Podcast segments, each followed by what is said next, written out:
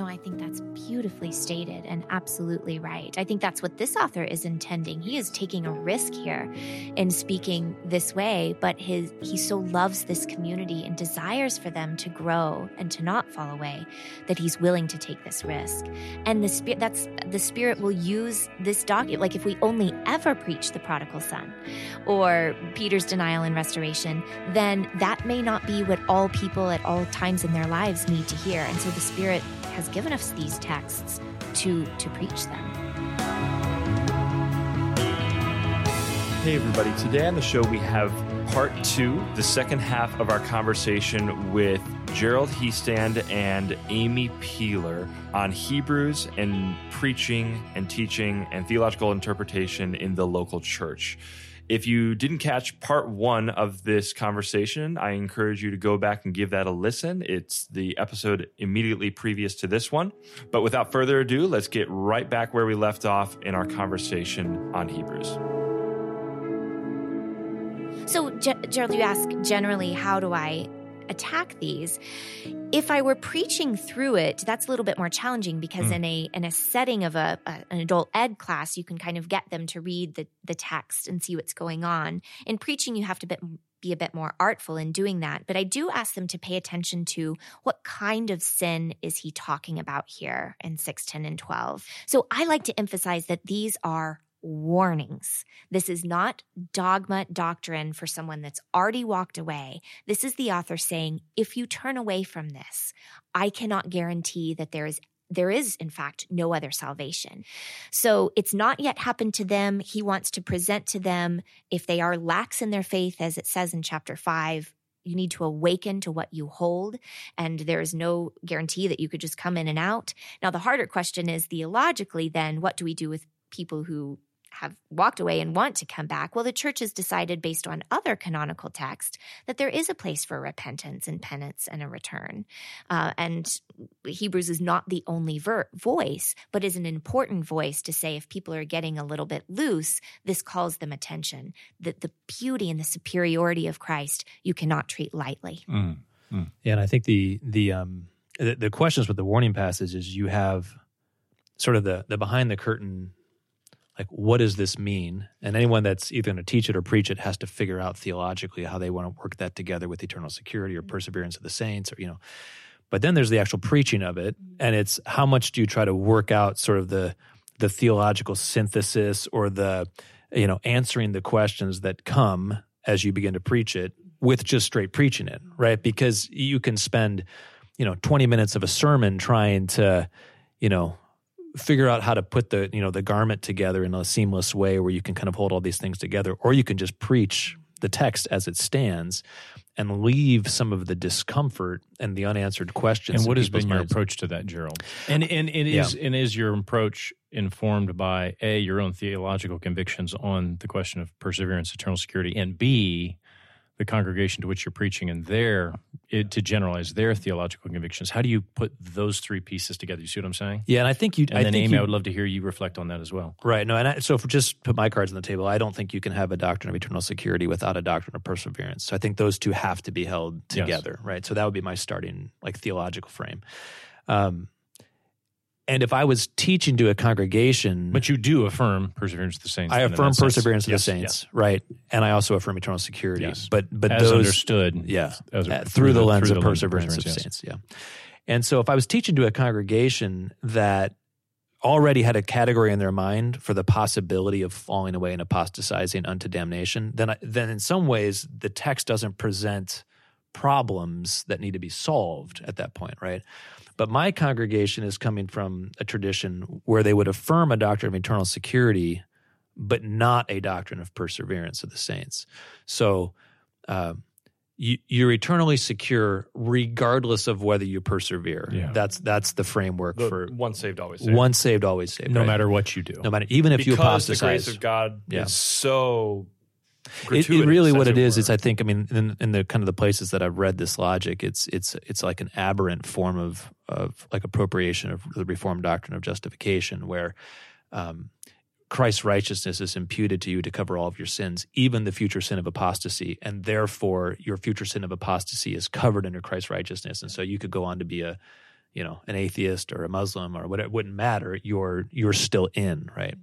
So it's a so so when you're preaching to that kind of a congregation, right, and then the warning passage is really just uh, their their struggles because they don't mm. fit that theological frame, right?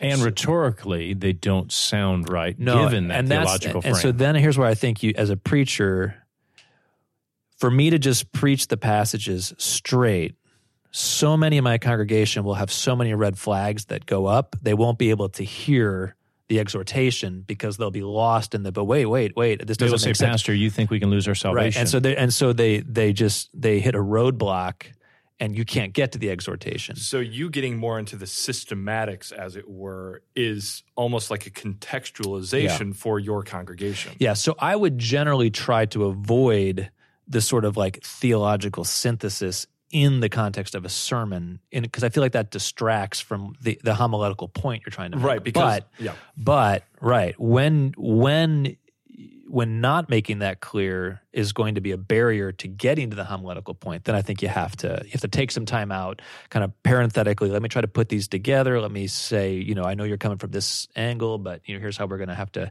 think about these things and hold them together, and and then go on to the uh, to preach in the warning passage itself. But ideally, sorry, ideally, it seems like what you're saying is that you kind of want the biblical theological illocutionary homiletical point, however you want to define that. Ideally, you want that to just come straight out of the specific text that you're in and to the congregation without these filters. But sometimes you need to yeah. kind of bring some more theological, whole Bible, biblical background yeah, that, I think that's I think that's to right. communicate it effectively. I think that's right. Yeah. Well, it sounds like, if I'm hearing you correctly, that Hebrews could really be helpful in your context then. So if people hold mm. eternal security but not perseverance, that seems like precisely maybe what this audience yeah. believed as well maybe oh i can kind of do whatever i want and so hebrews in this intensity comes along and says you need to persevere toward yeah. maturity yeah and and these are the consequences if you don't and again this author is saying it's hard to know his mind it's impossible to know his mind but i think he at least is holding forth the possibility i don't know what will happen if you turn away. Yes. And so that's a wake up call and, and maybe could be for your congregation as well. Although I'm glad I don't have to face the, the uh, hardness of preaching this and you do, but, um, sounds like, yeah, no, I, I think that's exactly right. And I think, I mean, this is, you know, in this case, it's the issue of, of you know eternal security and mm-hmm. perseverance. Mm-hmm. But I think just generally speaking, um, anytime you're engaging in a text that's going to challenge the assumptions of right. your congregation, uh, there is there's this tension of because because in this case Hebrews doesn't feel the tension of yes. like eternal security versus perseverance, right? It's just it's just moving forward, right? And so you have to kind of pause bring your your mm-hmm. your congregation along to that point.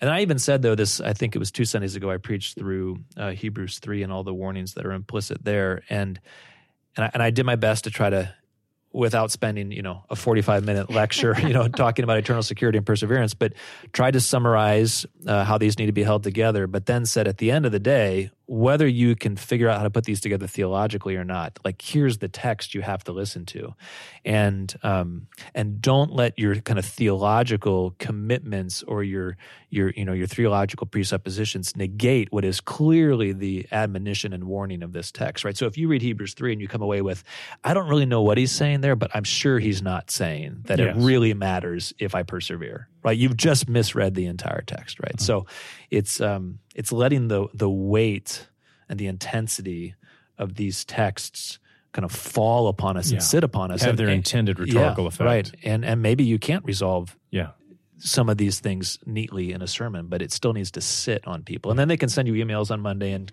complain about, you know, whatever you didn't say properly or whatever. So, you can explain it then. So, note to self: if you're planning on preaching through the Book of Hebrews, you need to do due diligence to the warning passages. Are there other major exegetical issues to, to maybe to I want to I want to your head yeah, around. I want to invite a conversation still on the warning passages because I think yeah, they sure. can be some of the from a preacher's side. I think they can be some of the most uh, challenging. And maybe I'm thinking of it just coming from my own frame, realizing that these texts are challenging. But, um, but I have, I've, and Amy here, I would invite your comments too on this, but um, the way that the passages work rhetorically, to me, I take the warning passages. Um, and here I would follow uh, Tom Schreiner. Are you familiar oh, with? Mm-hmm. How, okay, so that the warning passages um, are the means by which God perseveres His people. So, so there is there is a there's an efficacious nature to the warning passages themselves, right? And the sacrament of warning passages. Yeah, almost right. I, I, I yeah. knew you were going to go there. You know, and and um and what that means as a preacher, then, like if I don't preach the yes. warning passages as warning passages, then I am. Withholding I'm, I'm withholding the means by which someone might persevere. Yes.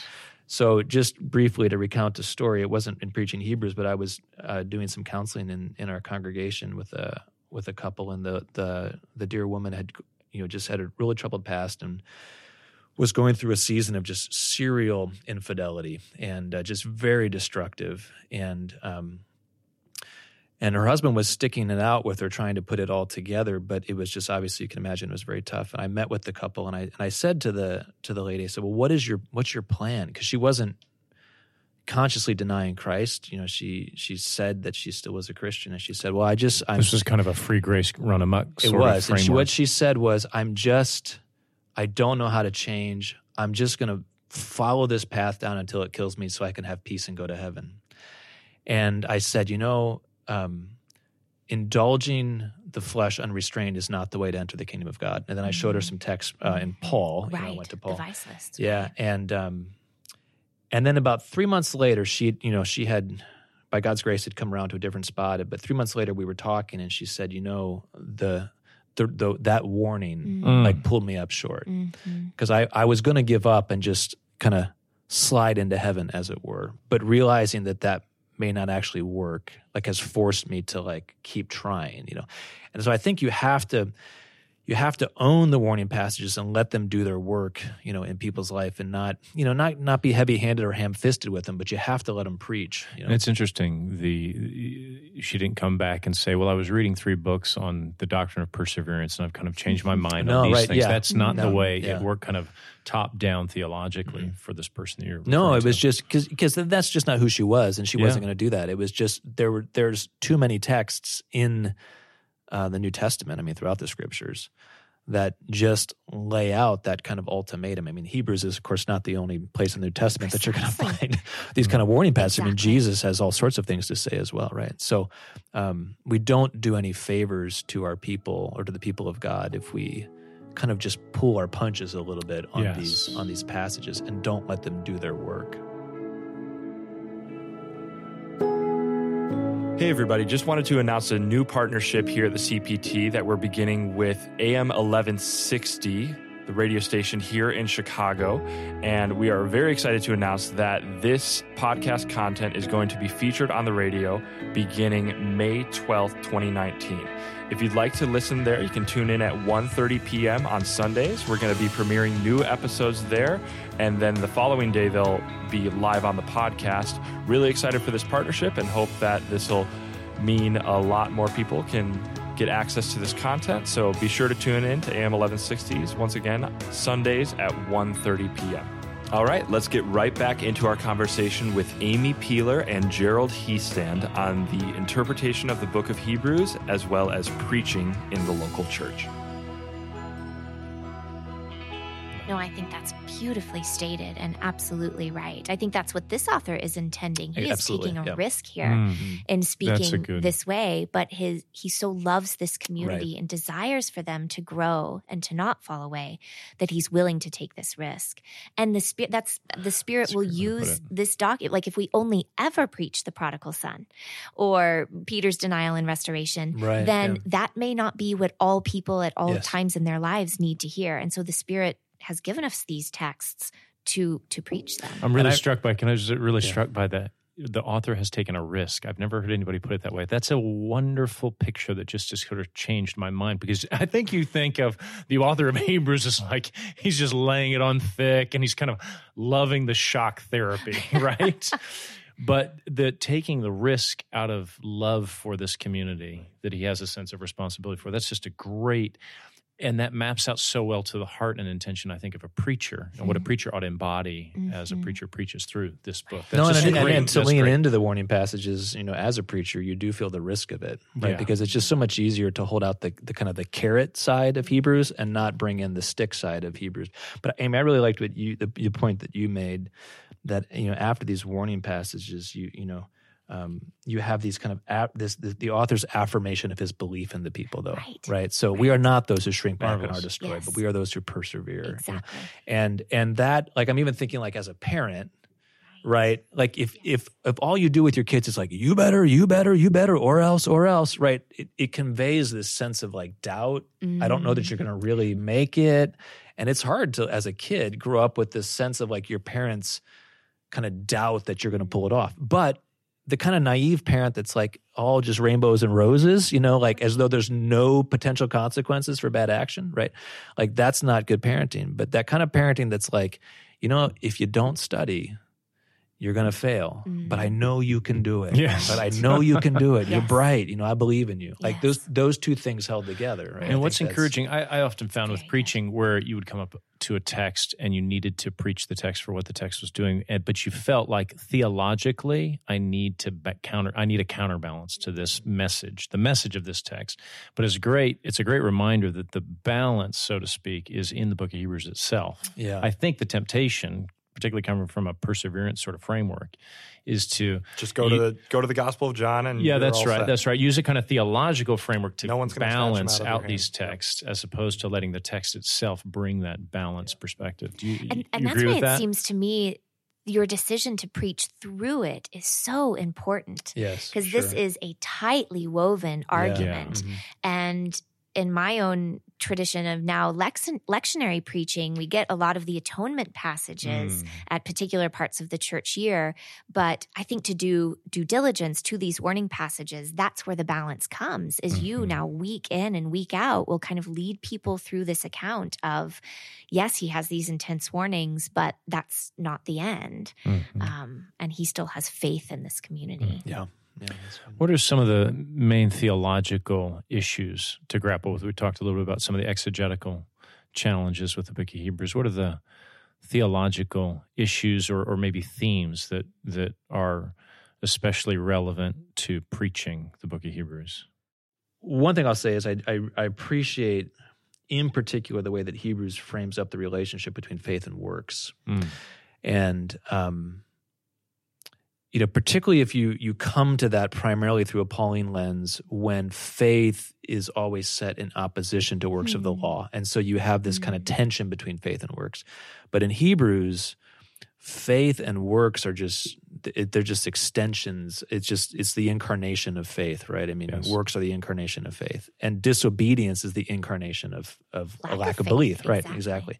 You know and so you just have these you know these play i'm thinking even in hebrew at the end of hebrews 3 which i just uh, preached last uh, week and then into hebrews 4 but you know hebrews 3.19 they were unable to enter into god's rest because of unbelief uh, but then you read up in uh, 4 6, so therefore they were not able to enter because of disobedience. So it's kind of like, well, which is it? Is it unbelief or disobedience? It's like, well, yeah, exactly. It's they're the, they're the same thing, right?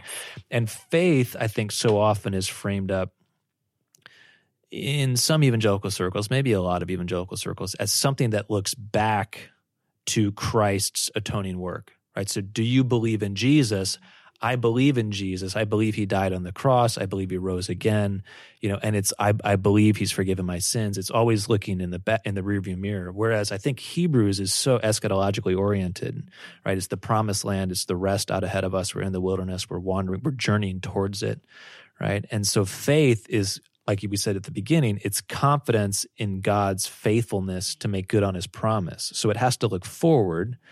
And if I believe that that there is a land of rest ahead and Christ is my great high priest who is getting me there, then I endure the difficulties of the present because I'm confident of God's reward at the at the end of it, right? So it's not just a looking back, it's a it's a looking forward. So faith and faith and works I find That's- it's that's a refreshing yes. Uh, Hebrews offers a, a refreshing perspective on that. And it's one of the things, Gerald, isn't it, that creates heartburn for preachers and congregants when Mm. they encounter the book of Hebrews is how closely connected Yeah. faith and works are. Yeah. Yeah, and and I think if you keep faith as I mean, and this isn't going to be quite right for the ease of this. You, you kind of have like a Pauline backward looking view of faith, and I don't think that's fair to Paul, but just you, you got faith juxtapositioned against works of the law, and you have that frame of faith, and then you bring that into Hebrews, which has a forward looking eschatological view, and then you try to figure out the relationship between hmm. faith and obedience. That gets a little bit, right. that gets a little tricky. But if you take faith as Hebrews talks about faith, uh, that re- which I think then you can find that theologically all throughout the entire scriptures. Right. I mean, not just even in Hebrews. That I think just sheds a lot of light on that's, the way that helpful. obedience uh, works. Amy, for you, theological themes the fatherhood of god in the book of hebrews of course right yeah important. so I, I just want to first affirm what gerald is saying yeah. i think this call toward forward, forward movement yes. is maybe another element at which i really resonate with hebrews yeah. the race metaphor the keeping one's vision on yeah. jesus ahead it's about maturity it's about growing i think that's actually why the christology is heavy on his self offering and sacrifice, which is necessitated on the cross. But where is Jesus right now? At the right hand of the Father, uh, seated, yeah. making intercession for us, pleading on our behalf, bringing us to the land of God's rest. So the Christology is also much focused on what is Jesus doing in priestly ministry now Marvelous. for us that I find incredibly helpful and theologically has become a really rich discussion yeah. in Hebrews and other places on the current work of Christ. So that is the toggle point that then I would say another thing that I'd like to emphasize with those listening to Hebrews is the beauty of the divine relationship that's laid mm. out here. So the kind of classic high Christological text in the New Testament, John 1, Colossians 1, Hebrews 1. And I think there's a way in which to preach that, to remind people of the provocative nature of these proclamations in their setting, to yeah. kind of get them to the place of, wow, my confessing Father, Son, and Holy Spirit every week is not just kind of boring and vanilla. That shook people's worlds at this time mm. and the way in which he shows the sovereignty of Christ and his humanity. I mean, the diptych yeah. of one and two. Yes, it's the, just, the early amazing. church said we really cannot yeah. do Christology without Hebrews. Yeah. I think that's how it gets in the canon, even though they don't oh, know who oh, writes it, yes. right? They must, it is so woven into the regula fidei that they marvelous. cannot do without it. That's marvelous. And, and then the human part, connecting to, he has rescued us from the, the fear of death death, who's uh, Lord or who has control, the devil himself. This this sense of humanity being imprisoned, and He's come to release us. Uh, that I think is an important place that people would kind of immediately connect with the sympathetic nature of His priesthood. Marvelous. So resources. Let's let's talk just briefly here at the end of our conversation about resources, recommended resources. Amy and Gerald, commentaries that are helpful, monographs. Um, maybe something on the warning passages in particular, given that they're such a significant feature of the book. I mentioned already the um, Tom Schreiner's "The Race Set Before Us."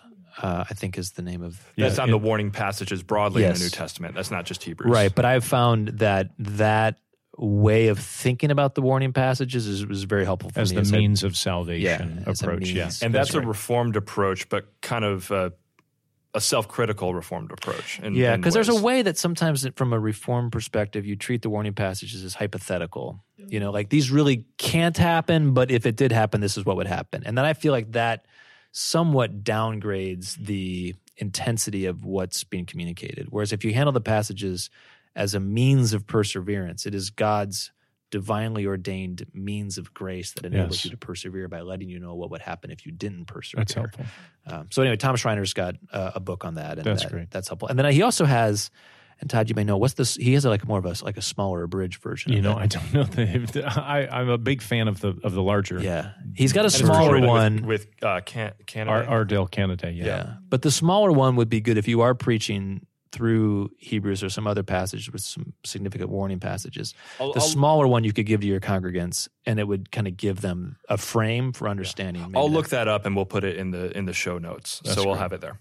Yeah, Amy? for those who are doing studies, so this is probably not you're going to preach directly from these, yeah. but Harold Attridge's Hermeneia commentary okay. is still the grandfather of modern Hebrew studies. Yeah. And I think rightly so, because you have such rich resources to all the parallels and conversations this author might have been having with other literature. Yeah. So that would be a good one, I think, to have on the shelf. That's great. For aid toward preaching, I've liked for a very long time Luke Timothy's Johnson's more canonical theological yeah. approach to Hebrews, and D. D. Stevens Long's treatment in the Brazos commentary Okay. series is also very good. I think uh, there is a Four Views book on the warning passages in Hebrews. And you find would that helpful? You, it's it's an interest. It's a good invitation starting point to Yeah. be oriented to the different types of conversations. Though this one that he's mentioning by Schreiner sounds even more helpful.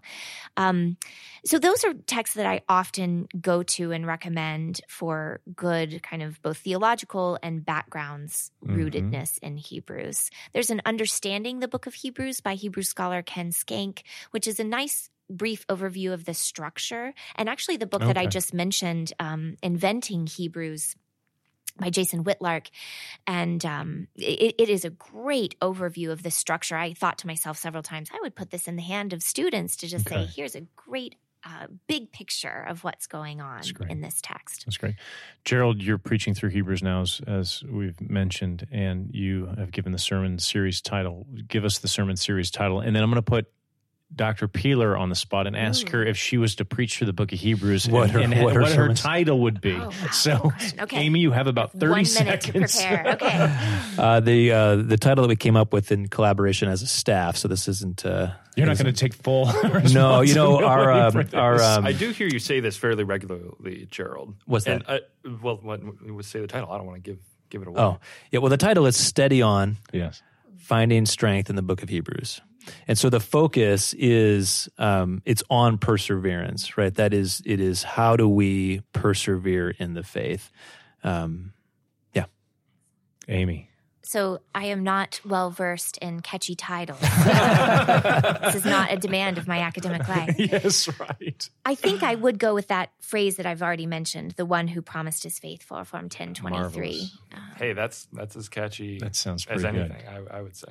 marvelous conversation. We hope that this is helpful to you as a listener, uh, intriguing, encouraging, and certainly if you're teaching or preaching your way through the book of Hebrews, you find this a helpful resource. Amy, thank you so much for uh, not only being on the podcast, but for your ministry, your life, and uh, so uh, and your friendship. So glad So, to be a part of CPT. grateful, Thank grateful. you. Gerald, thank you as always. yep. Thank you for listening to this episode of the CPT Podcast, a theology podcast for the church. If you enjoyed this episode, please consider throwing us a like, sharing the podcast online, subscribing, leaving a review. Uh, anything like that would go a long way towards helping other people hear about the podcast. Uh, the CPT Podcast is a ministry of the Center for Pastor Theologians. You can learn more about the CPT by visiting us at pastortheologians.com. You can also find us on Facebook or follow us on Twitter. Our host for today's episode was Todd Wilson. Our producer and editor was Trenton Jones. Our music was composed by Andrew Gerlicher. I'm Zach Wagner. Thanks for listening.